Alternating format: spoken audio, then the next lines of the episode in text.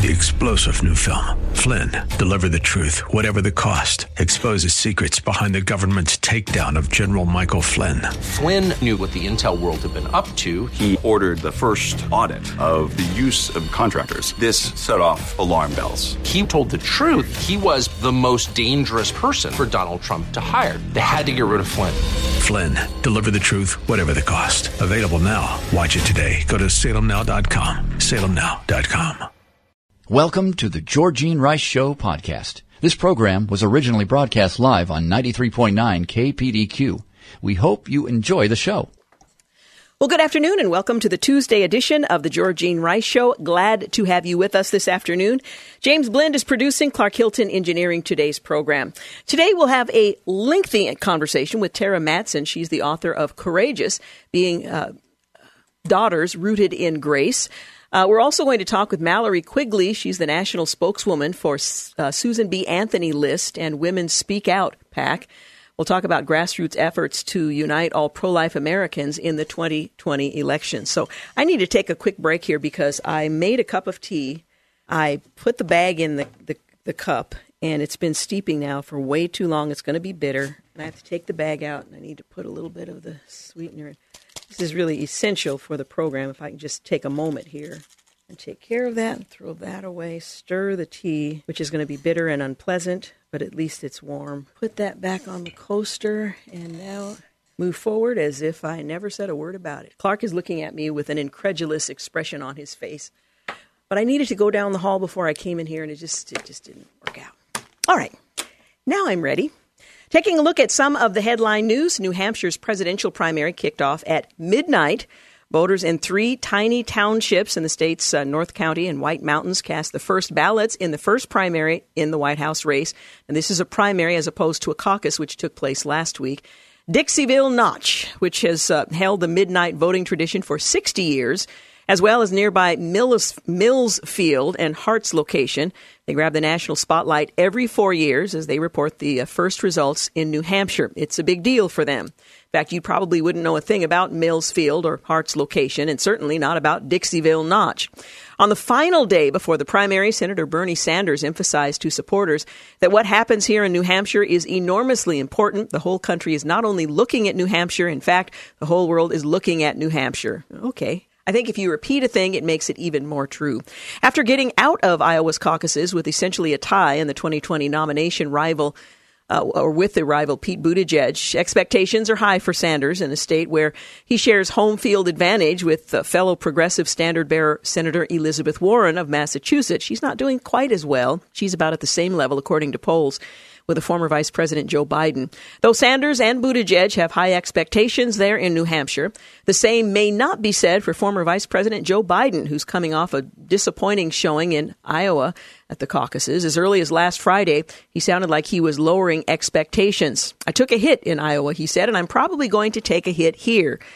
In a striking moment at the top of Friday night's primetime Democratic presidential nomination debate, he is uh, was heard saying. I'll asked the next day by Fox News if he was writing off the Granite State. The former vice president fired back saying, I'm not writing off New Hampshire.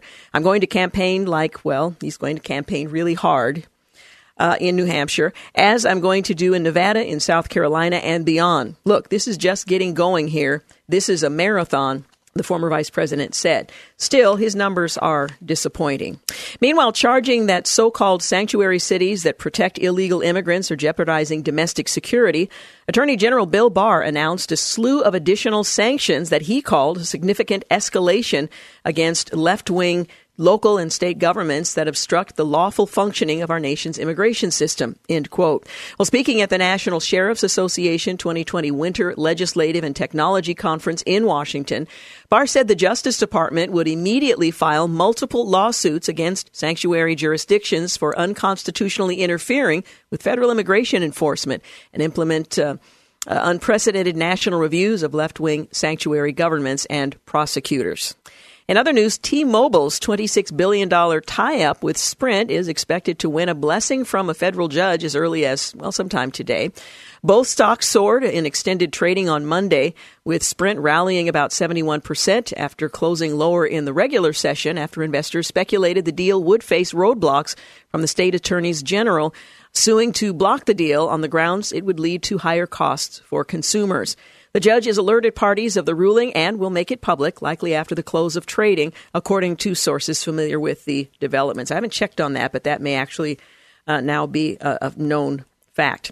Well, New Hampshire's primary voting has kicked off. Bernie Sanders and Pete Buttigieg are locked in a fierce battle. In fact, some are already projecting Sanders as the winner. Attorney General Barr announced sweeping sanctions. Funding secured for 1,000 miles of border barrier. The White House officials say it's moving forward. The Department of Justice is charging four Chinese military officials in connection with the infamous Equifax data breach. And bigger than Vindman, President Trump scrubs 70 Obama holdovers from the National Security Council. Six year old girl with Down syndrome has pointed uh, her finger like a gun. The school district has notified police. Hmm. And Virginia Democrats are uh, very good for Virginia gun sales, despite uh, talk of trying to limit them. And while Nancy Pelosi asserts January jobs report shows the rot at the heart of the Trump economy, Americans say they feel the current economy is the best since the late 1990s. And China still mostly is closed down as the virus deaths from the coronavirus has exceeded 1,000. Well, on this day in history in 1990, Nelson Mandela, he's freed after 27 years in captivity. On this day in history, 1531, the Church of England grudgingly accepts King Henry VIII as its supreme head. 1929, the Lateran Treaty is signed with Italy recognizing the independence and sovereignty of Vatican City. That's 1929. 1937, a six week old sit, um, sit down strike against General Motors ends with the company agreeing to recognize the United Auto Workers Union. On this day in history, 1945, President Franklin Delano Roosevelt, British Prime Minister Winston Churchill, and Soviet leader Joseph Stalin signed the Yalta Agreement, in which Stalin agrees to declare war against Imperial Japan following Nazi Germany's capitulation. 1979, followers of the Ayatollah uh, Khomeini seized power in Iran. And on this day in history, 2006, Vice President Dick Cheney accidentally shoots and wounds Harry Whittington, a companion during a weekend quail hunting trip in Texas. Never really lived that one down. On this day in history, 2008, the Pentagon charged Khalid Sheikh Mohammed and five other detainees at Guantanamo Bay with murder and war crimes in connection with the 9-11 attacks. And on this day in history, 2009, Representative John Dingell, who first went to Congress in 1955, becomes the longest serving member of the U.S. House of Representatives. He would become the longest serving member of Congress in June of 2013, just a few years later, surpassing Senator Robert Byrd's combined House and Senate service of 20,995 days. Finally, in 2013, on this very day, with a few words in Latin, Pope Benedict does what no pope had done in more than a half a millennia, announcing his resignation. The bombshell comes during a routine morning meeting of Vatican cardinals. More on that at the very close of today's program. Bloomberg sweeps town's midnight vote as write in. Klobuchar takes early lead. Warren's last stand Nothing set in stone in Granite State. Every Democrat is depressed. Biden to skip own victory party. Eeny, meeny, miny, mo in voting booth. Voter backs Bernie over negative coverage on MSNBC. Candidates quietly band together to ditch DNC program. These are some of the latest uh, headlines uh, during today's primary in New Hampshire. We'll tell you more on that when we return. You're listening to The Georgene Rice Show. You're listening to the Georgene Rice Show podcast. It's aired on 93.9 KPDQ. 19 minutes after 4 o'clock, you're listening to the Georgene Rice Show. Well, New Hampshire is renowned for its mountains and lakes, its independent libertarian streak, and for its quadrennial tradition of being the state that holds the first primary in the race for the White House. And this cycle, the state's celebrating its 100th anniversary of its first in the nation primary status. Well, the Granite State held its first presidential primary in 1916, but four years later, after Indiana decided to move their primary to May, by chance, New Hampshire voted first. In those days, there were no candidate names on the ballot. New Hampshire primary voters elected delegates to go to the Republican or the Democratic convention. But that changed in 1949 when state legislative leaders pushed to place the names of the presidential candidates on the ballot. Three years later, in the 1952 primary, voters for the first time had a chance to cast a ballot directly for a candidate. And while that beauty contest didn't have any direct impact on the nomination race, the results were reported nationwide, giving New Hampshire plenty of attention. The 1952 primary put New Hampshire on the map for another reason, thanks to Democratic presidential candidate Senator Estes Kefauver. The Tennessee senator was the first to make stops to meet and greet voters and court reporters. It was the start of New Hampshire's famed retail style politics. And the primary grabbed even more attention that year when Kefauver uh, won the primary that year in a landslide, easily topping incumbent President Harry S. Truman, who later withdrew his bid for reelection. For 100 years, New Hampshire has held the first primary in the race for the White House. A sign marking the primary history stands just outside the State House in Concord, New Hampshire. They have uh, fiercely defended that uh, placement ever since. Fast forward to 1975, and the state legislature passed a bill allowing the New Hampshire Secretary of State to set the presidential primary date earlier than any other similar contest by seven days if necessary. So, depending on when someone tries to, well, precede them. They just simply set their date seven days earlier. The law, which was later updated, has allowed longtime Secretary of State Bill Gardner, who took office in 1976, to fight off challenges to New Hampshire's first in the nation status from other states. New Hampshire and Iowa, which for half a century has held the first caucus in the presidential nominating calendar, have long fought to keep their positions as the kickoff contest. Now, many are arguing now that they no longer reflect the makeup of the nation, and South Carolina, for example, should perhaps be the first contest that reflects what the rest of the nation is likely to do. However, New Hampshire and Iowa fiercely uh, fight to hold their position. They've spotlighted their ability to level the playing field for all candidates, regardless of their campaign war chests, thanks to their small size and populations and emphasis on retail style candidate to voter contacts. But with critics pointing to the lack of diversity in the two overwhelming white states, as well as the state's lack of a large urban area, the fight to keep Iowa and New Hampshire first gets tougher every cycle.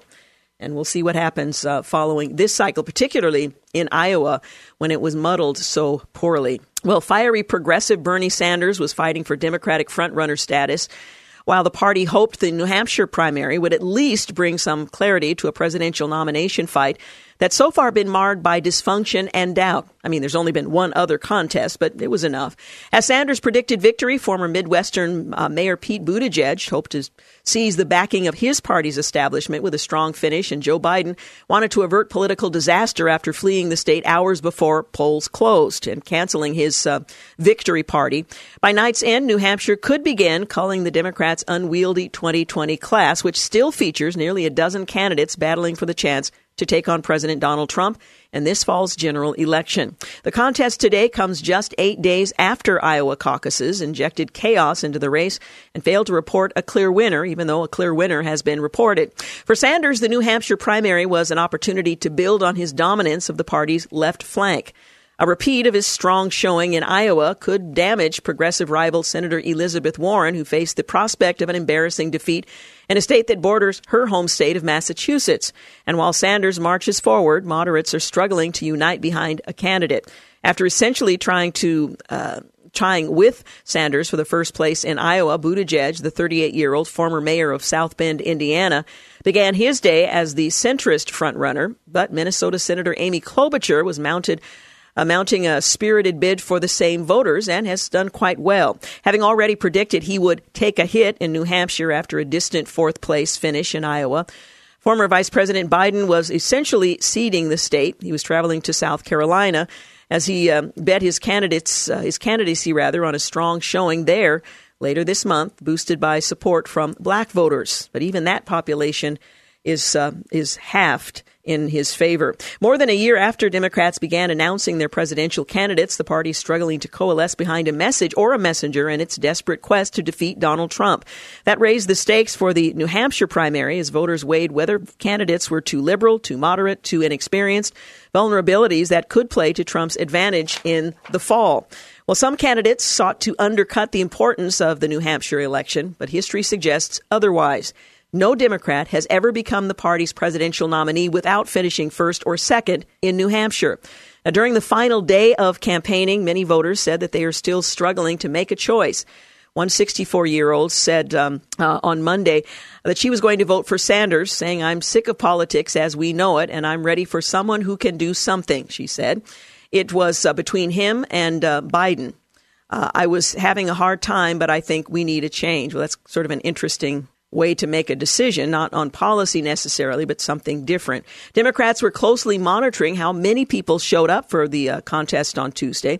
Uh, the Secretary of uh, State in New Hampshire predicted record high turnout, but if that failed to materialize, Democrats would uh, confront the prospect of waning enthusiasm following a relatively weak showing in Iowa last week and Trump's rising poll numbers. Trump, campaigning in New Hampshire on Monday night, sought to inject chaos in the whole process. The Republican president suggested that conservative leaning voters could affect the state's Democratic primary results. The only registered Democrats and voters not registered with either party can participate in New Hampshire's Democratic presidential primary. I hear a lot of Republicans tomorrow will vote for the weakest candidate possible of uh, the Democrats, the president said Monday. My only problem is I'm trying to figure out who is their weakest candidate. I think they're all weak, end quote. Well, they also attacked Michael Bloomberg, who was showing signs of strength in polling around the country, but wasn't on the New Hampshire ballot. The president highlighted his comments during the 2015 appearance at the Aspen Institute, in which he said, the way to bring down murder rates was to put a lot of cops in minority neighborhoods because that's where all the crime is, end quote. Well, the former vice president and the Democratic Party's establishment wing may have the most to lose in New Hampshire should the former two term vice president underperform in a second consecutive primary election, and it appears that he will do just that. Biden has earned the overwhelming share of endorsements from elected officials across the country. Party leaders are seeking a relatively safe nominee to run against the president, but things are changing and changing rather quickly. New Hampshire House Speaker Steve Shurtleff, who endorsed the former vice president less than a month ago, spoke about him over the weekend as if he were already eliminated from the contest. The vice president himself seemed to suggest the same in some of its language. Biden's campaign, meanwhile, sought to cast New Hampshire as one small step in the path to the presidential nomination, with contests coming up in more diverse states that award more delegates, including Nevada and South Carolina, where the vice president hopes to retain his advantage among minority voters. Regardless of what happens on Tuesday, we plan to move forward, a senior advisor for the Biden campaign uh, was heard saying. Well, the stakes were dire for Elizabeth Warren as well. In a contest that set just next door to her Massachusetts home, she's positioned herself as a mainstream alternative to Bernie Sanders, although mainstream uh, may not apply, but is suddenly looking up at him and Buttigieg as Klobuchar fights to peel away female support.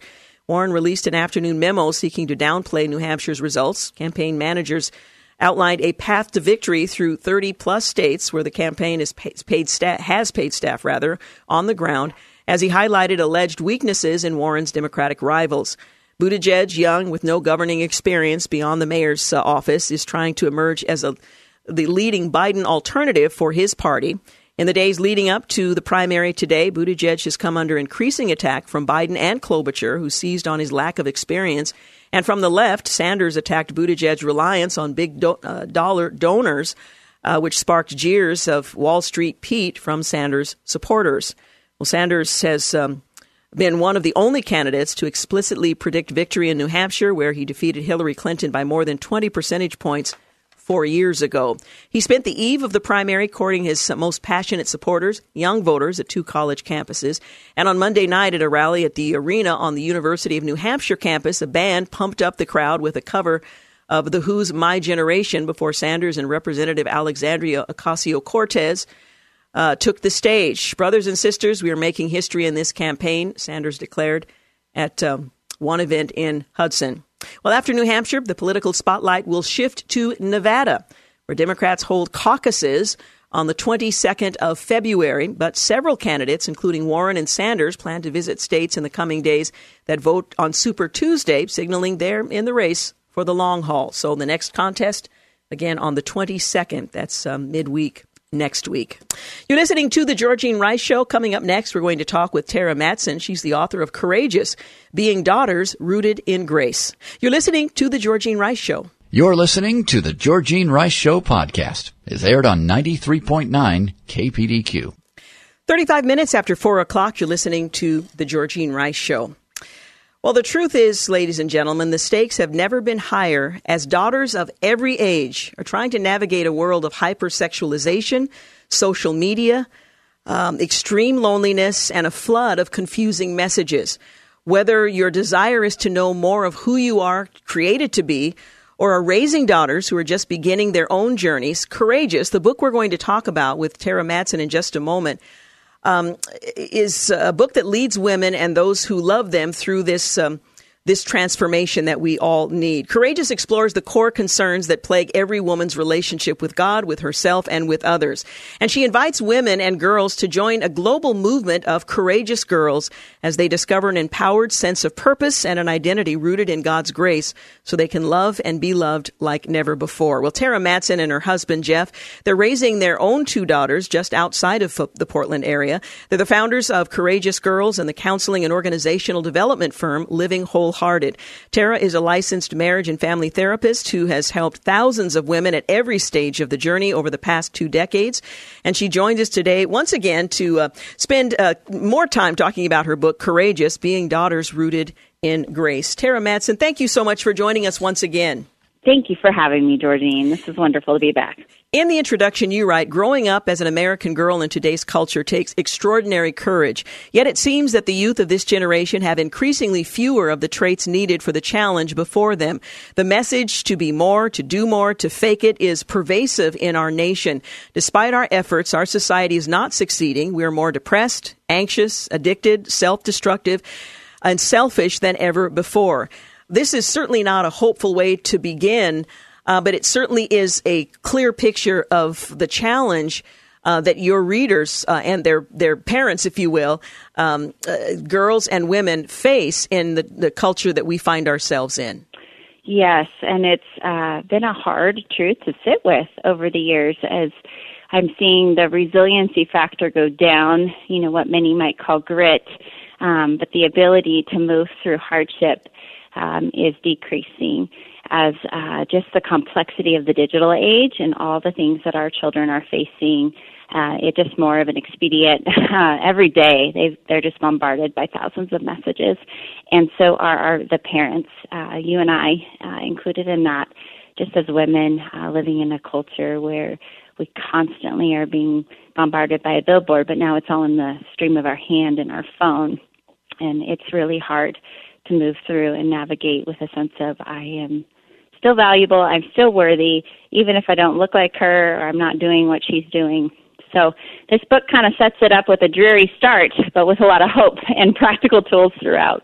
But you know, I think it's so important, and I appreciate that you give us a sobering picture of what the challenge is because it's easy for us. We have the message of the culture washing over us for many years, and I think sometimes it dulls our senses and our ability to recognize the challenges that we face, and more importantly, the challenges that younger uh, girls face. Uh, and are going to have to try to navigate a healthy life through. So it's an important um, image, but it's sad to admit that, yeah, this is absolutely where we are. It is. You recall one of your clients, a 14 year old girl, who told you about numerous boys who had approached her about um, uh, taking nude pictures for them. Uh, she was flattered by the sheer number of requests. She eventually ceded to their request and provided them. They were exposed, and that's a whole nother uh, story. But you go on to, to talk about some of the young clients and uh, how they've been taken advantage of, how the messages of the culture have led them to believe what's untrue, and uh, how um, how that's damaged. Uh, them and their ability to see clearly. Can you just paint a picture for our listeners who haven't read your introduction just some of the challenges that you write about that um, I think give us a sense of urgency that we need to respond and respond well with with young girls, and to recognize how the culture is impacting us as perhaps mature women. Absolutely, yeah. We moved from uh, probably decades ago from a, a culture of character and valuing that to more of uh, charisma. And now we're in a culture where it's all about your brand. And so as I've sat in the confidential spaces of many families, whether it's uh, marriages and moms um, and men or it's their kids, there's this mindset of what is my brand um, and who am I portraying, whether it's on my Instagram um, and out in the, the culture. And so I've just seen this clear shift happening for the younger generation. They really clearly think uh, less about themselves as a person and more about their messaging, which is has created a, a sense of devaluing and objectifying of our girls. And so again, um, they go to church.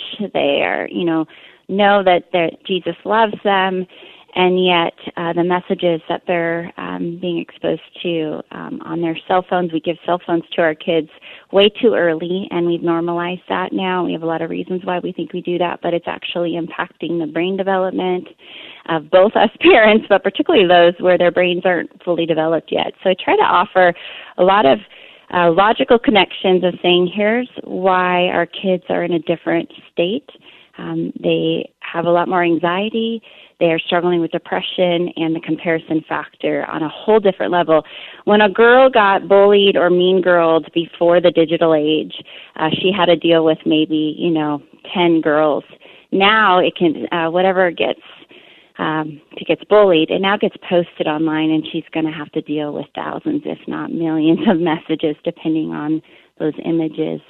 Um, the sad thing about this one particular client is she's not alone, and she was in a Christian community, mm-hmm. and these were Christian boys asking for her pictures. And so that's the confusing message is that a lot of us think just because we're in what we think safer communities that our kids are exempt from this. And so I just really wanted to say, hey, all of us are on the same playing field, and we really are all desperate to, to be seen and known and loved how we're going about that in today's age is very different, and it's creating some danger zones for us. You uh, write later in the introduction this book aims to fill in the gaps the Christian advice and self help approaches create by unraveling how girls develop a confident voice, a strong sense of self, and a lasting spiritual depth, depth rather, that keeps them rooted throughout the storms of life. Describe how you intend this resource to be used to help accomplish that goal because I think many of the women who are listening are desperate to have a resource that's going to help them do just that with and for their daughters. Absolutely. Well, you know, most of us know this, but maybe it's hard to practice, but we know that our daughters and our sons are watching us more than they're listening to us, right? And so um, this particular uh, book is meant for us women to uh, look at our own stories. I mean, most of what we are trying to protect our children from is related to our own story.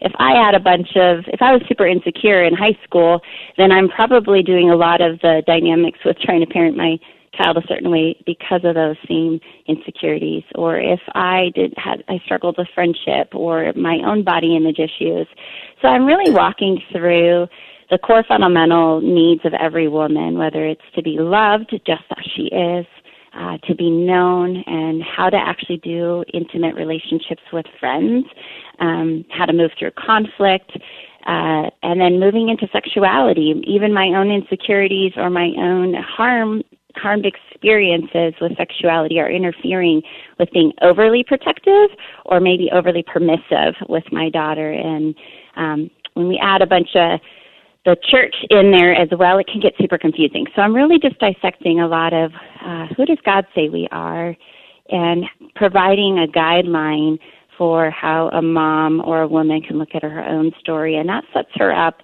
with maybe how to move toward her daughter in a more healthy way. And then there's Courageous Girls, which is a curriculum outside of the book that helps a mom walk alongside with other moms and daughters with small groups of six to eight moms and every month they have a lesson that is addressing the issues that are very pertinent to that age. So they start as young as second grade and can go all the way through high school. And we just are constantly revisiting our identity and our identity apart from what we do and actually in who we are and what, who God says we are. Um, shame is at the root of a lot of our stories, and mm-hmm. so I address that a lot in the book. And I get pretty practical, like how do we actually listen to our daughters when they're doing a lot of complaining or they're not willing to talk to us? Um, those kinds of things. Yeah. So, what's the end goal? What does it look like to be a woman who is courageous, a, a daughter who is rooted in grace, so that we know kind of when we get there or what we're moving toward? well, to be honest, I'm actually saying you're you are her. It, this is about who God is in you. If you say you're a follower of Jesus Christ, then you've got the power of God in you. And so often our theology, uh, we struggle with kind of who do I need to be? Who does God want me to be? And actually, He designed us in our mother's womb exactly who He wanted us to be. And it's the layers of shame in our story that hide us from that image of her. And so, really discovering um, our wirings, our passions, um, and being more confident in who we are and being able to not compare ourselves to other women and to be able to have a voice, meaning, what do I think? What do I feel?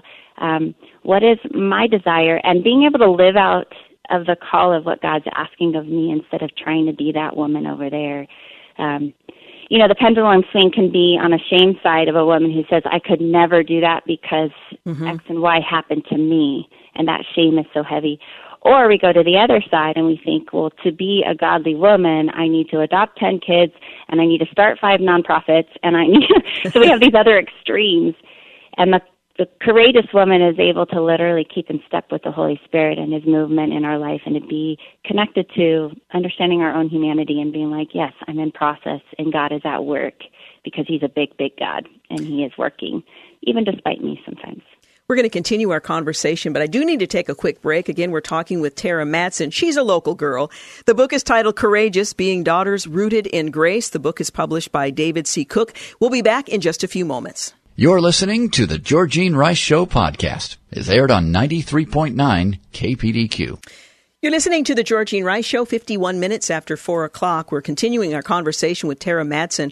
Her book is titled Courageous Being Daughters Rooted in Grace. Let's talk about what it means to be rooted in grace, because as you're describing um, what it means to be a courageous woman, it is essential that you are rooted in the, in God's grace, which uh, eliminates the pressure of having to achieve all of these other things that we might imagine have to be done first, and then we can be identified as courageous women, or then we can do whatever it takes uh, to then be a courageous woman. What does it mean to be rooted in grace? Oh, well, I spent a whole book writing about that. sure did. but I'll just to summarize it, it's just uh, it reminds us that our God loves us uh, right where we are, and actually we're supposed we are where we're supposed to be. The striving it releases us from the striving and really uh, letting the process uh, where we are and the layers of taking off shame and being able to see ourselves as He sees us. It's a profound process and yet an oxymoron because uh, we are where we're supposed to be. Um, our God is not uh, waiting for us till we get to a certain point before He starts to, you know, enact His plan. mm-hmm he's right here, he's right now, and he's already moving. And that just frees us up actually to open our hands and to maybe engage in the process instead of holding more tightly to what we think is supposed to happen, expectations for our life. Um, and then when a storm comes, you know, you think of like a tree, the more rooted it is, the easier it is to withstand the storm, those deeper those roots are. And it even has that cross, uh, those roots that go across, they're shallow, but they're connected to other trees. Uh, so it also allows us to have more grace for other people and where they're at in their process. Um, it just feels lighter. It's a lighter way to live. Mm-hmm, mm-hmm. If we fail to recognize uh, the work of God in our, our lives, the grace that we reside in, that He lavished upon us, what impact is that likely to have when we carry with us um, the baggage that He never intends for us to carry, that, that may include shame or grow out of shame, what impact is that likely to have on our daughters as we attempt to pass on to them the freedom that we're intended to enjoy in Christ? Yeah, that's such a good question because though we don't want them to have what we have, you know, we don't want them to carry that same shame uh, unfortunately, they can feel it. Uh, every child is egocentric, meaning they uh, see the world as around revolves around them. God created it that way. So when we delight in them, they go, "Wow, I'm able to be delighted in." um, but when we carry shame, they can't help but feel that too. And and so really that's what this book is about is to say hey mama let's let's address your own stuff mm-hmm. and innately that that'll pass on if you live in grace your daughter will pick that up uh, you'll also have more grace for her journey and free her up to not live under all these expectations of who you think she's supposed to be and more delight in who god already made her to be. I know with courageous girls you encourage mothers and their daughters to come together in uh, small groups to work through uh, the curriculum that you have designed. For a woman who is reading this book is it best done? Because you it's very practical and you include at the end of each chapter some things for her to, to consider and, and uh, ways for her to respond. Is it best read and studied and worked through as an individual or in groups of other women? How do you suggest uh, courageous being daughters rooted in grace is best um, ministered to a woman's heart? Yeah, I, well, partly because I'm a therapist and I know that women are at all different stages. Mm-hmm. I created the book for uh, the woman who's just not ready to do that. Uh, she doesn't want to engage with other women yet. She's just not ready. So she can start on her own. But my ideal is that she would practice maybe reading a chapter at a time with a few other women and practice being more safe and vulnerable with them. And then uh, those questions at the end, some of them are uh, take it a next step, and you can actually practice some things with your daughter. And then those that are ready for that next um, more in depth step could start a Courageous Girls group. But honestly, women that don't have children um, in the home or grandmas or teachers, um, anyone can benefit from reading this book. If you are a daughter ever in your life, then I'm addressing the, the needs that you have even now. Yeah, I would absolutely agree. Now, for women who are interested in learning more about what you do with Living Wholehearted, what's the best way for them to connect with you? And uh, if they're interested in uh, looking more deeply into Courageous Girls? Yeah, absolutely. The simplest is just to go to terramattson.com, um, and I've got leads to all our um, organizations and options. Uh, but they, the livingwholehearted.com, our main offices are here in Tualatin, Oregon, and then we have a lodge and retreat out in Sherwood. And we've got all kinds of things, and the, the latest and greatest is the Encourage Gathering uh, that's coming on March 13th and 14th. And then you can go directly to mycourageousgirls.com, um, and that's where you'll find more information. And the curriculum there is free. There is no strings attached. we are just trying to help equip moms with the, the what issues that we're facing today and really trying to bring the Bible down into the everyday practical mm-hmm. lives of these girls so moms are not afraid to talk about it and can guide and lead their daughters um, if we're not talking about it with them, they're figuring it out on their own, and we just want them to really know yeah. God's God's heart for them. Well, you are really a gift and a treasure to the body of Christ here locally and certainly beyond.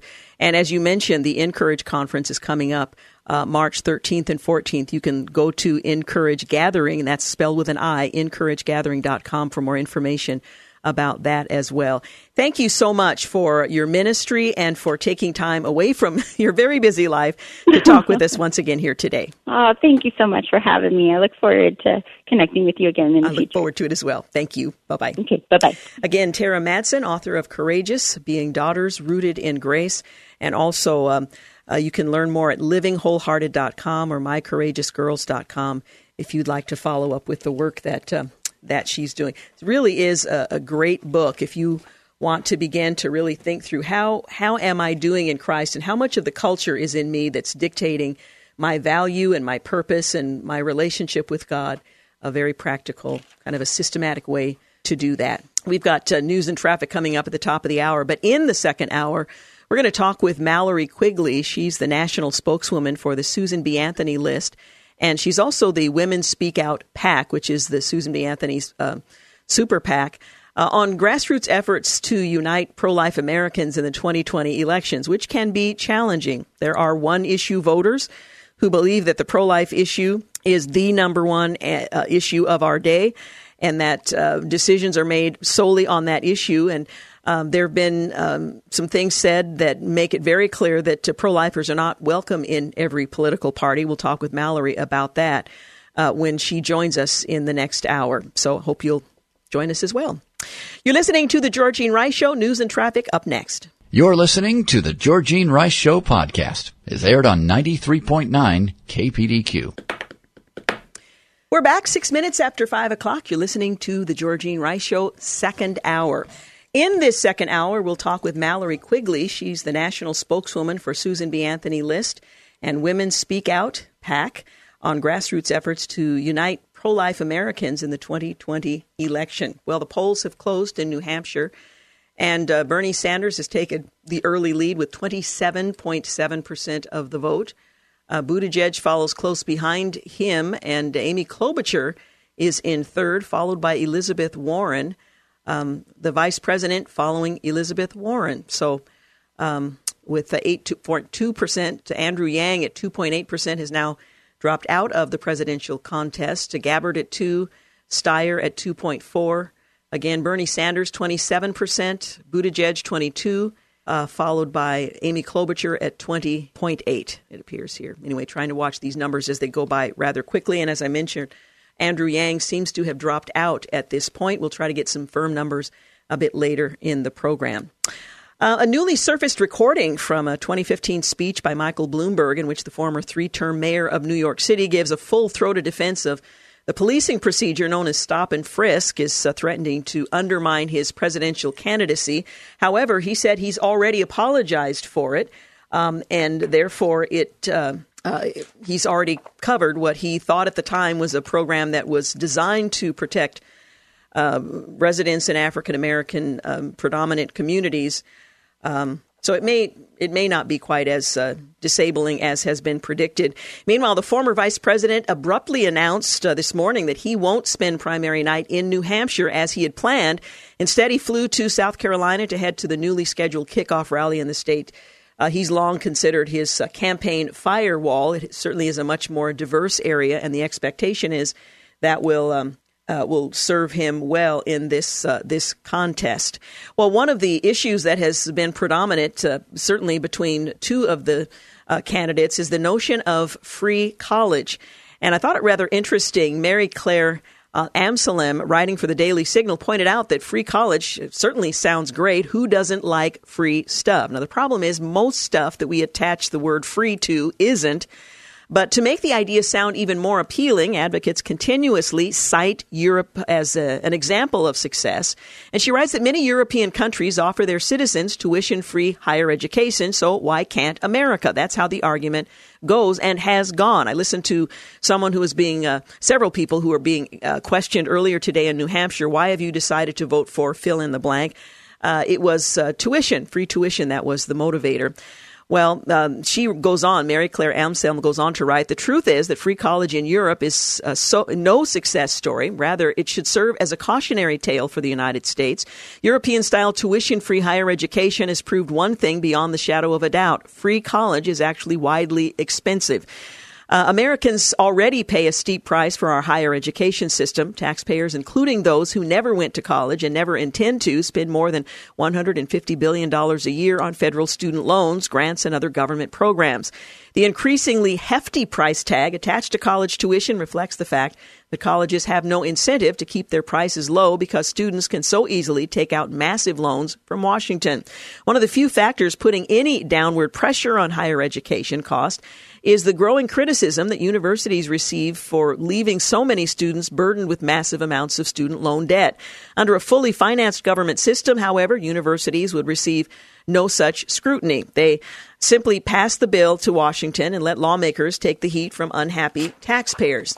Well, she goes on to point out that the cumulative bill would quickly skyrocket. Many European countries that have experimented with free college are finding that approach to be simply unaffordable. Germany, for example, saw a 37% increase in the college subs- a subsidy cost to taxpayers once public universities removed tuition, again, being paid for by taxpayers. Similarly, England had a free college policy between the 60s uh, up to the 90s. Enrollment soared, straining government revenues. Ultimately, England had to lower the resources by 39% per student. Ultimately, England's free college policy wound up hurting low income students the most as schools were forced to cap the number of students admitted. In fact, according to researchers at the National Bureau of Economic Research, the gap in degree attainment between high and low income families more than double, just the opposite of what you would think. European countries that offer tuition free higher education also struggle with the issue of completion. Finland, for example, uh, ranks first among all organizations for economic cooperation and development countries in terms of subsidies for higher education, with 96% of all higher education funding coming from public sources. However, Finland ranks 25th among OECD countries for degree attainment. France famously touts its tuition free university system. Seldom, however, do its uh, uh, boasts note that almost 50% of French students drop out or fail out after just their first year. It's clear that transferring the entire cost of higher education from students to taxpayers is fraught with unintended consequences. She writes countries such as England and Poland actually saw significant increases in higher education quality and access after reinstating private tuition payments in their countries it appears that there is some value in requiring students to invest in their own education. Giving the increased tax burden placed on taxpayers, including those who don't hold degrees, the significant overcrowding, the high dropout rates, European style free college should largely be considered a public policy failure. The $1.5 trillion in outstanding student loan debt that Americans owe is certainly a crisis. However, the solution to this problem is not to encourage more students to attend who may later drop out and ask Americans who did not go to college to pay for those who do. This would be uh, would fuel inefficient higher education spending and weaken the integrity of our colleges and universities. The solution in America, as in Europe, is to put individuals rather than government in charge of higher education financing. Again, Mary Clare Amselem writing for the Daily Signal with an interesting perspective on one of the major issues of this campaign. Well, the Justice Department is apparently preparing to change its sentencing recommendations for Roger Stone after top brass were shocked at the stiff prison term initially being sought. That's according to a senior Department of Justice official. Federal prosecutors had recommended that Judge Amy Berman Jackson sentence Stone, who's between 87 and 108 months in prison for his conviction on seven counts of obstruction, witness tampering, making false statements to Congress on charges that stemmed from former special counsel Robert Mueller's Russia investigation. The department was shocked to see the sentencing recommendation and the filing in the Stone case last night, said uh, the official. The sentencing recommendation was not what had been briefed to the department. The department is now expected to scale that back. The department finds seven to nine years extreme, excessive, and grossly disproportionate to Mr. Stone's offenses. Well, the president tweeted about the sentencing recommendations early in the morning today, leading to speculation that a pardon may be in Stone's future. Uh, the decision to alter the sentencing recommendation was made before that tweet. The director of the department's public affairs uh, office said. Uh, she said that uh, the department has had no contact with the White House regarding the sentencing recommendation. There's been speculation of a presidential pardon that has not yet been forthcoming, but the speculation continues. You're listening to the Georgene Rice Show. When we come back, we'll talk about the uh, hearing that was held today on the Born Alive Survivors Protection Act. We'll be back. You're listening to the Georgene Rice Show podcast. It's aired on 93.9 KPDQ. We're back 19 minutes after 5 o'clock. You're listening to The Georgene Rice Show. Well, today was a hearing on the Born Alive Abortion Survivors Protection Act, and Family Research Council's Patrina Mosley, who's the director of Life, Culture, and Women's Advocacy, testified before the Senate Judiciary Committee on that act. She offered testimony, um, uh, and in her testimony said that in 2002, Congress did pass the Born Alive Infants Protection Act, but a law is often only as good as its enforcement mechanisms. She said the Born Alive Abortion Survivors Protection Act is needed because it would require that practitioners must exercise professional skill, care, and diligence to preserve the life of infants who survive abortion, and legal penalties for abortionists who do not comply. So the dreaded question becomes what actually happens to a child born alive after a failed abortion attempt? Are they administered medical care or does infanticide take place, which is the act of killing a newborn child?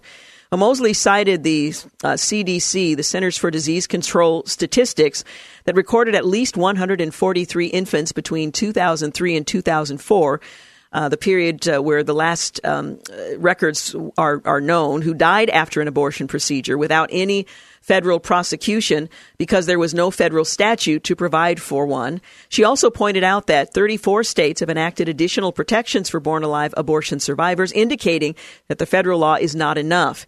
However, only 15 states have the same strong protections that are reflected in the Born Alive Abortion Survivors Protection Act.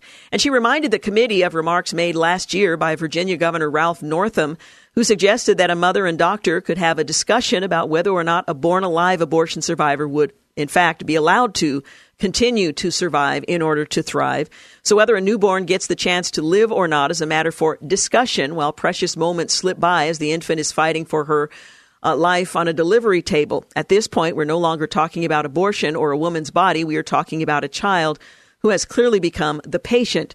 She insisted in that hearing. She concluded by ref- refuting the claim that there are no born alive abortion survivors by highlighting the stories of Gianna Jessen and Melissa Ohden, who survived abortions, and three babies who were born as early as uh, 21 to 23 weeks and are thriving today because they were given care. That hearing was held today, but of course, there won't be any kind of a decision made in Congress for some time.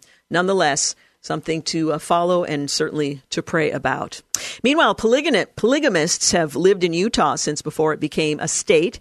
85 years after plural marriage was declared a felony, they still number in the thousands and have even been featured in a long running reality television show, actually more than one. Now, a state lawmaker there says it's time to remove the threat of jail time for otherwise law abiding polygamists.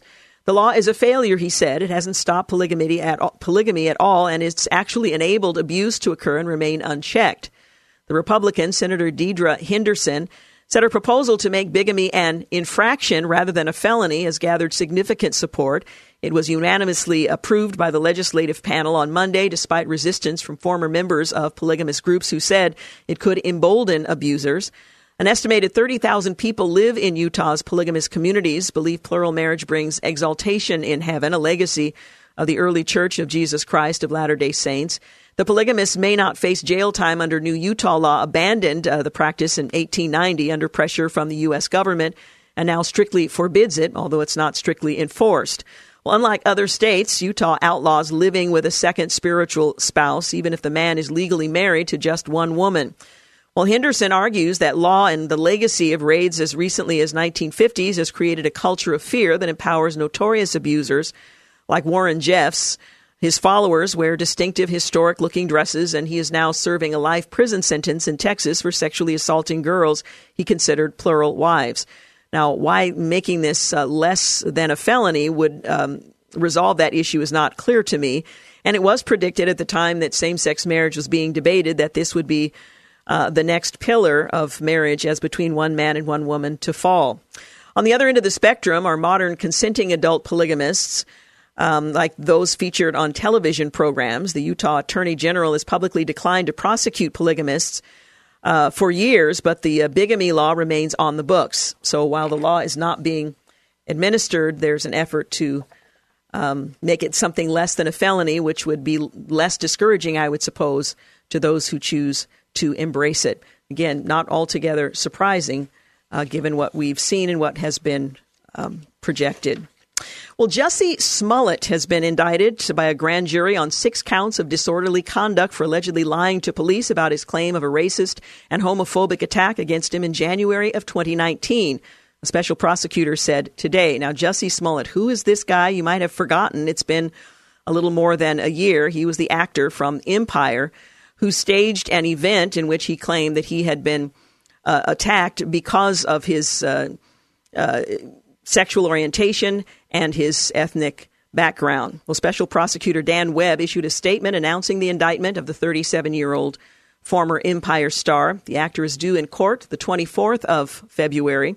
Uh, Smollett, who is uh, black and gay, originally was charged last year with disorderly conduct for allegedly staging the attack lying about it to investigators. The charges were dropped in March of 2019 with little explanation, which angered police officials who spent a considerable amount, uh, a considerable amount of resource investigating the claim. Well, Cook County Judge Michael Toomin in August appointed Webb, a former U.S. attorney, a special prosecutor, to look into why the charges were dropped.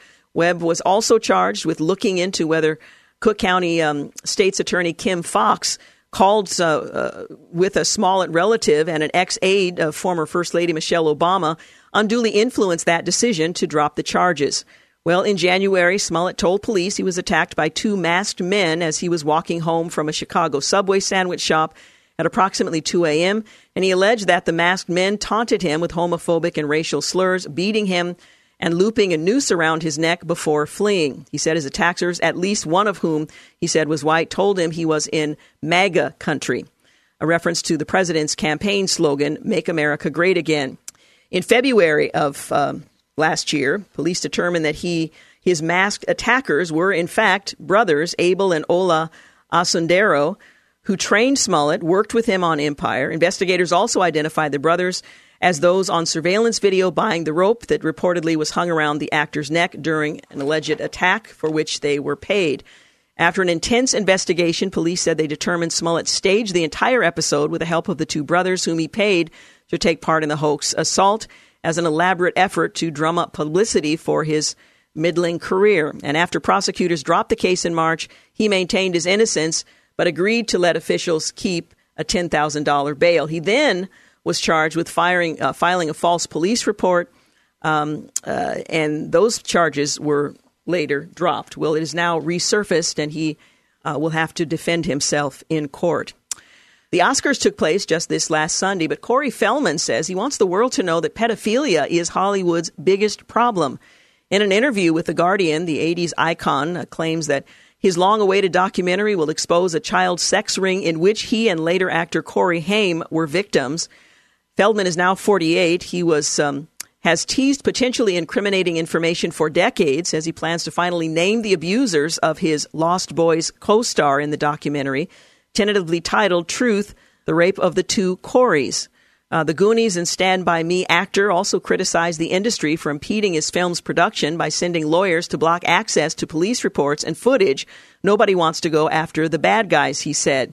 Well, he said this is the uh, bigger story, the biggest problem in Hollywood, not hashtag Me Too. So that's expected to come out at some point uh, in the future, in which he suggests that this is a major issue in Hollywood. Now, he has not been a child star for decades. Whether or not it remains so, uh, it, we'll have to wait and see what the um, what the documentary says.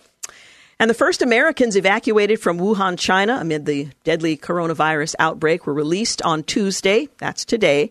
After a two week quarantine at March Air Reserve Base in California, most of the 125 evacuees left by bus for nearby airports to continue on their final destination. A small group remained on base until tomorrow due to their travel arrangements, but for no other reason. Our work here is done, said Dr. Cameron Kaiser, the public health officer of Riverside County uh, Health. He said, These people are going home, and I expect each and every one of us um, uh, to let them. Uh, officials said that the individuals passed all health screenings, including those that were issued before their release. Uh, to their communities. Those people do not have coronavirus. Um, the Centers for Disease Control and Prevention spokeswoman said it is important they go back into their communities and they be accepted into those communities. The group is largely made up of State Department employees and their families and has been continually monitored for possible symptoms of the virus, which includes fever, shortness of breath, and respiratory issues. Two children in the group were taken to a hospital after they developed a fever, but both tested negative for the virus. So this is the first uh, coronavirus evacuees who have now been released. So that's that's good news. Well, coming up, we're going to talk with Mallory Quigley. She's the national spokeswoman for Susan B. Anthony List and Women Speak Out PAC on grassroots efforts to unite pro-life Americans in the 2020 election. Now, that's that's something of a challenge um, on the national level, particularly. We'll talk with her about that when she joins me in just a moment. You're listening to the Georgene Rice Show. You're listening to the Georgene Rice Show podcast. It's aired on 93.9 KPDQ. Hey, we're back. You're listening to The Georgene Rice Show. Are Democrats kicking pro lifers out of the Democrat Party? Well, at the Our Rights, Our Courts Forum in Concord a month or so ago, Bernie Sanders said being pro choice is an absolutely essential part of being a Democrat. Well, no candidate for the Democratic presidential nominee on the stage disagreed. Later, Pete Buttigieg told Democrats for Life of America's executive director Kristen Day the same thing at a recent Fox News town hall. The party that once said abortion should be rare now says pro lifers need not apply. By the way, after the Buttigieg exchange, there was a 13 tweet tirade from the head of NARAL calling Kristen Day by name as anti choice and confirms that she is not welcome in the Democrat Party. Well, here to talk with us about that and what Susan B. Anthony List is doing is Mallory Quigley. She's a national spokeswoman for Susan B. Anthony List and Women Speak Out PAC on grassroots efforts to unite all pro life Americans in the 2020 election. Mallory, thank you so much for joining us. Georgene, thank you so much for having me. It was in 1996 and several years following that there was language in the Democrat platform that said, We understand that people have very differing views on this issue, but we are a big tent party that includes everybody, and therefore we welcome you, people like me, into the party uh, so we can work on issues that we agree on. uh, things have changed rather dramatically of late. Bring us up to date. Yes. Well, you know, really, this this has been happening over the last 10 years or so. The Democratic Party platform has been getting increasingly extreme. Uh, in fact, we saw, I believe it was in 2012, some of the most extreme language was added. Yeah, like you said, long gone are the days of safe, legal, and rare. Now it is actual party platform language that says um, we believe in abortion no no matter what for any circumstance, uh, regardless of ability to pay. That means, by the way, funded by you and I, the taxpayers. And um, now, you know, we, we're seeing Hillary Hillary Clinton in the last election. Now, even like the the Midwestern moderate Joe Biden, they're all coming out against things like the Hyde Amendment, which is longstanding bipartisan popular legislation stopping taxpayer funding of abortion.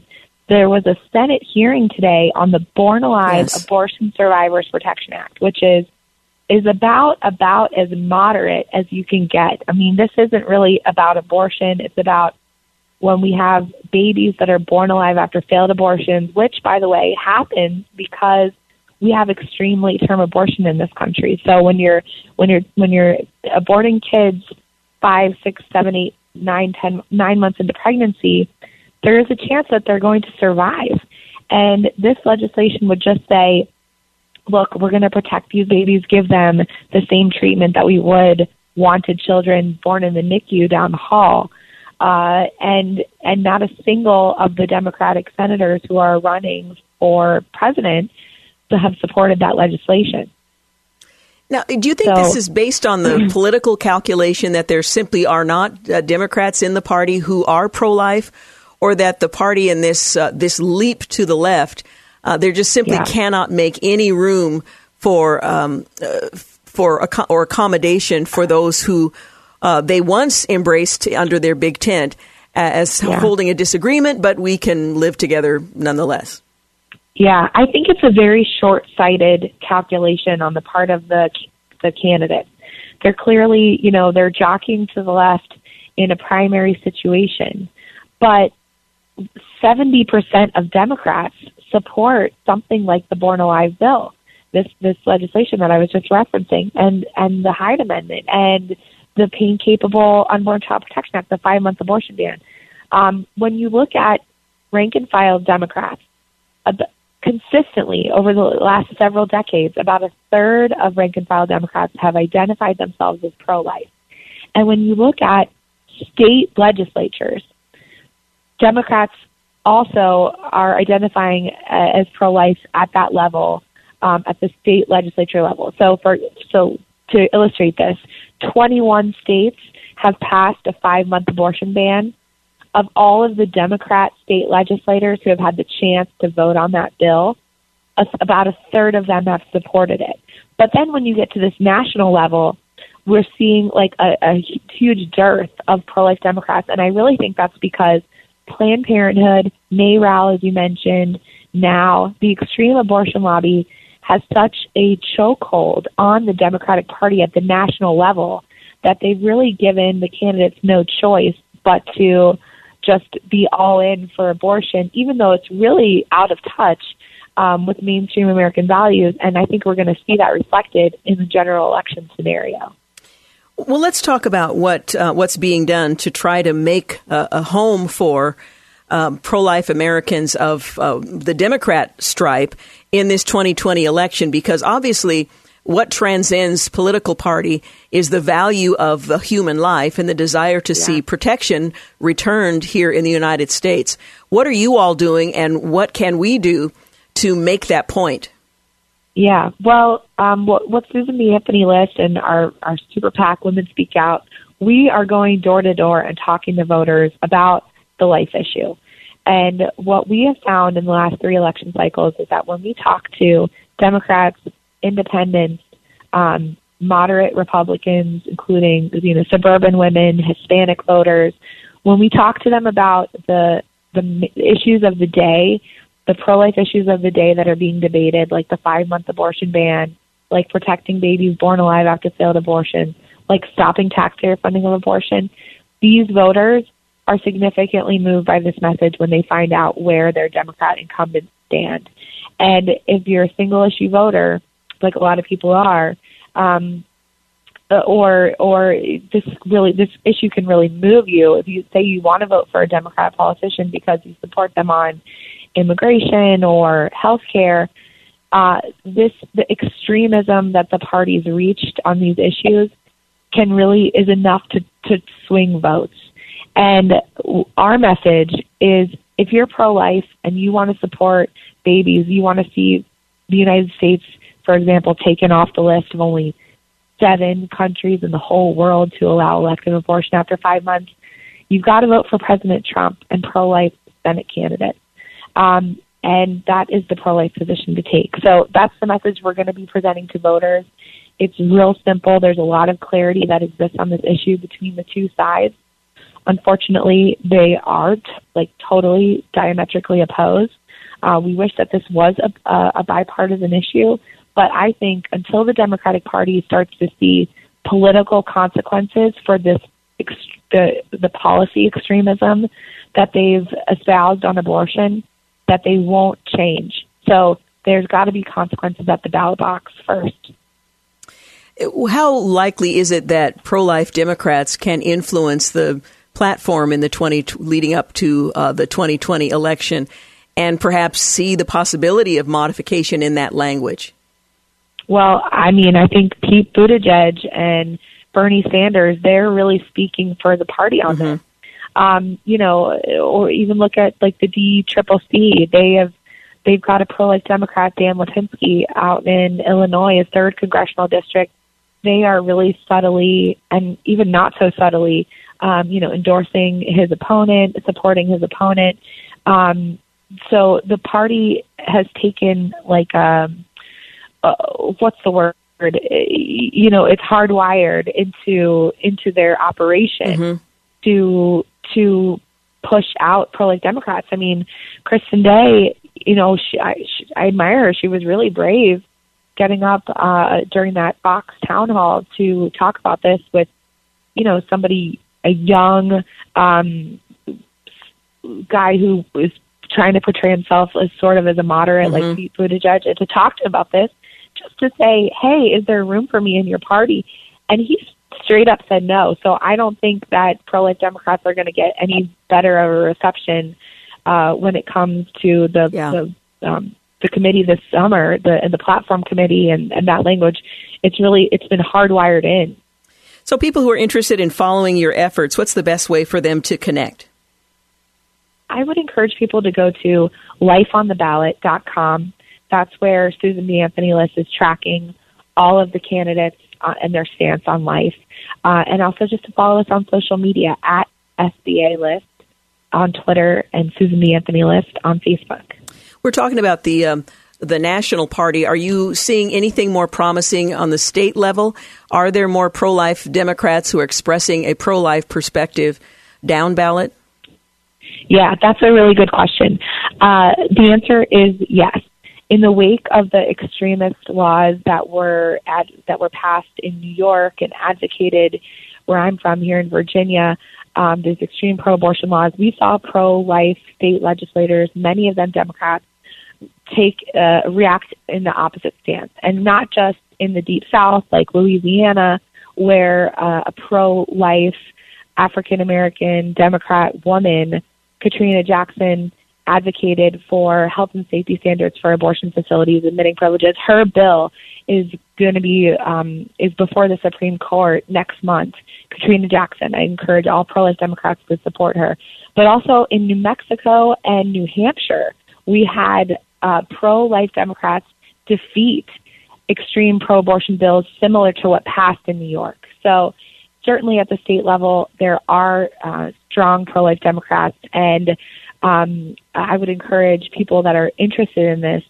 Uh, in in affirming uh, pro life Democrats to to find out who the pro life Democrats are in your state legislature. There's a good chance that they're there, and um, to really give them some encouragement, support their campaigns because the pressure to become pro-abortion it increases Yeah. as they rise in prominence.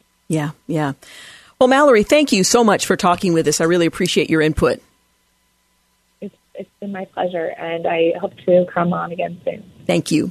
Again, Mallory Quigley is national spokeswoman for Susan B. Anthony List and Women Speak Out PAC on grassroots efforts to unite all pro life Americans in the 2020 elections.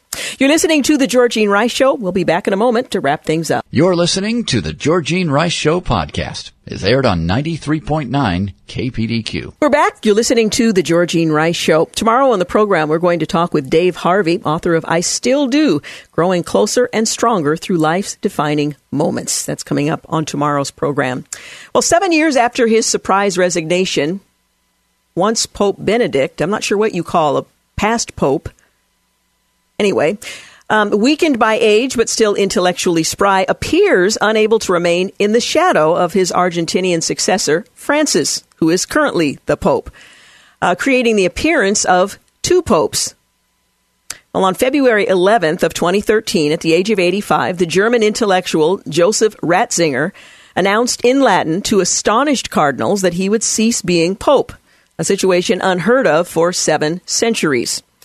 Well, for five years, the unusual cohabitation in the smallest state in the world between the 265th Pope in retirement and the 266th Francis went on without a hitch. But as the emeritus, Pope Benedict, a learned theologian, continued in his retirement to write on the great themes of the church, friction has arisen, most recently over the topic of married priests. Now, I title this story, The Two, as in TWO, The Two Pooped to Pope Problem. On Wednesday, Francis will unveil his stance on priestly marriage after a synod of uh, Amazonian bishops re- uh, recommended in October that the priesthood be open to married indigenous people. Some say this exception would solve the problem of a lack of priests in remote areas of the Amazon. Well, the Vatican insists that Francis' position has already decided, or rather was already decided in December before the publication uh, in January of a book castigating the Synods' conclusions and the offending the celibacy of priests, co-signed by Benedict and the ultra-traditional um, Guinean Cardinal Robert Sarah. Well, some Vatican observers say Francis was strongly irritated by the publication, which caused shockwaves when excerpts were um, first published in Le Figaro, or I think it's probably Figaro uh, newspaper, through his private secretary, the German Archbishop George something. Uh, uh, Benedict uh, tried to backtrack on the publication, explaining that he had never uh, approved. Um, a co-authored book project, but the damage had already been done, with the former pope weighing in on the importance of priestly celibacy ahead of the successor, the current pope's pronouncement on that subject. Well, Benedict also ruffled feathers back in April of 2019 when, in a long text, he blamed pedophilia within the church of the 1960s sexual revolution and an absence of God in modern society. Well, Francis has said the problem stems from within the church itself and has criticized clericalism or how a sense of priestly superiority has caused the clergy to become remote from the faithful. Well, the um, his friend, whose uh, duties included organizing Francis audiences, has not been seen at the side of the current pope since the publication of the book. The prelate appears to have been sidelined and invited to spend more time, well, taking care of the retired pope. Well, a Bavarian television documentary in January revealed that the frail Benedict, in a wheelchair, speaking with a faint voice, uh, the former pope no longer cel- celebrates Mass himself in his monastery within the Vatican gardens, decorated with family photos and Bavarian souvenirs. The former pope, who's given himself the title of Emeritus Pope, has now substituted monk's sandals for his red mules of the past, but he continues to wear a white cassock within the cat- Vatican walls. Well, Mr. Gänswein, um, who lives with Benedict in the same monastery, is quoted in the documentary as saying, You can see when he uh, walks that his strength has weakened. Well, three years ago, he explained that the two pope phenomenon, there was not two popes, but a de facto expanded ministry with one active and one uh, contemplative member, so they are technically two popes. Such statements uh, have fueled a traditionalist fringe within the Vatican, which considers Francis illegitimate and interprets all writings of Benedict as criticism of his successor. But last week, the second most powerful person in the Vatican, Cardinal um, uh, Parolin, he sought to put the affair to rest, saying Francis was the one and only pope. Let's stop talking about two sovereign pontiffs because there is only one pope, the one who is invested with papal authority. That is Francis, he said ignoring that the other had been given that papal authority. Well, Francis True tried to stamp out the ambiguity in 2016, saying Benedict was a pope emeritus and not the second pope, comparing his 10 year old um, elder to a grandfather at home. Still, popular culture has run with the idea. The Two Popes, a film by Brazilian director, uh, imagines an oratorical joust between an authoritarian German pope played by Anthony Hopkins and a future Argentinian pope played by uh, Jonathan Pryce, who uh, likes to watch soccer and who wants to teach the pope to tango. I'm not sure what that's supposed to mean, but nonetheless, apparently there is a problem with the two popes, one emeritus and one acting. Again, the two pooped to pope problem. Once again, tomorrow we'll talk with Dave Harvey, author of I Still Do Growing Closer and Stronger Through Life's Defining Moments. I should also mention on Thursday, I'm looking forward to a conversation with Dr. Robert Jeffress. His book is titled Courageous, as was today's guest, but his subtitle, 10 Strategies for Thriving in a Hostile World. The book is published by Baker. He'll be with us on Thursday. I want to thank James Blend for producing, Clark Hilton for engineering, and thank you for making the Georgene Rice Show part of your day. Have a great night. Thanks for listening to the Georgene Rice Show podcast. If you'd like to download a podcast of the show or would like more information on today's guests, please visit the show at kpdq.com or on Facebook. Follow the show on Twitter at grice show and like us on Facebook. And join us live every weekday at 4 for more critical thinking for critical times on 93.9 KPDQ.